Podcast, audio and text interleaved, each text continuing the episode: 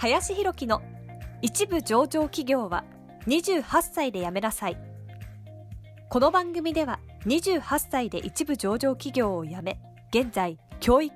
不動産事業を中心に2社の経営を行う林博樹がこれから起業独立フリーランスとして自由度の高い生き方を目指したいと考えている方向けに必要な知識マインドをお伝えしていきます。こんにちは、林です。えー、本日はですね、何が向いているかは自分ではわからないというテーマで話をしていきたいなというふうに思います。まあこれはですね、まあどういうことを言いたいかっていうことなんですけれども、意外とですね、なんか僕自身、自分自身では、その、これってなんか向いてないんじゃないのかなって、えー思ってたことが、やってみたら意外と向いてたみたいなこと。向いてたというか、意外と、客観的に見たら意外といいんじゃないかとか、逆にそれ、あなた結構得意なんじゃないのみたいな。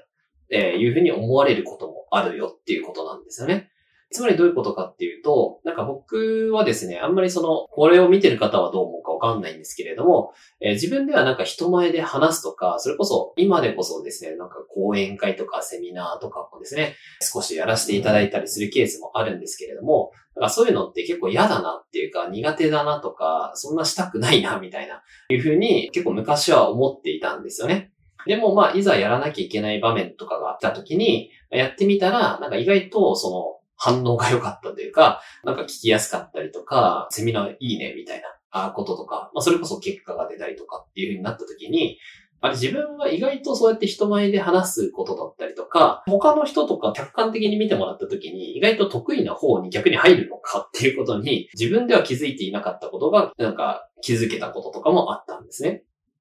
まあなので、その、やってみないとなんかわからないことって結構あるのかなっていうふうに思いまして、そういう意味では特にこれはね、若い方とかはそうだと思うんですけれども、例えばじゃあリーダーとかもそうかもしれないですね。リーダーのポジションとか責任ある立場ってなんか自分には向いてないのかなと。2番目とか3番目とかサポートとかの方が向いてるかなとか。僕も結構そういうふうに思ってた時もあったんですけど、じゃあいざリーダーとかやってみたらなんか意外とやれたりとか、他の人とかから比べると意外とあなたの方がこう客観的にはいいというふうに思われるケースなんかもなんかあるんじゃないのかなとも思います。だから、やってみないとわからないことっていうのも意外とね、あるのかなっていうふうに思いますので、まあ、ぜひですね、特に若い時は、前のね、以前話したところで苦手なことはやらない方がいいっていうのはあるかもしれないんですけど、自分がやってないことをやってみた時に、意外と客観的に見たら、まあまああなたそれいけるじゃんとか、逆に得意なんじゃないのって思われることとか、いうのはある可能性あるんですよね。なので、そういう意味では、どんどんね、いろんなことに挑戦してみたりとか、自分はどうなのかなって思うこともやってみたら、意外とね、実は得意だったりとか、向いてたりすることもあるんじゃないかなと思うので、ぜひね、いろんなことにね、特に若い方は挑戦してみてもらったりとか、あえて今までやってこなかったこともやってみたら、うまくいくケースもあるんじゃないのかなと思います。はい。ということで、本日は、えー何が向いてるかは自分ではわからないというテーマで話をさせていただきました。えー本日もありがとうございました。本日の番組はいかがでしたでしょうか？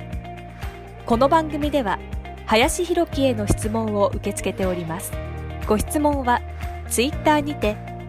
林博樹とローマ字で検索していただき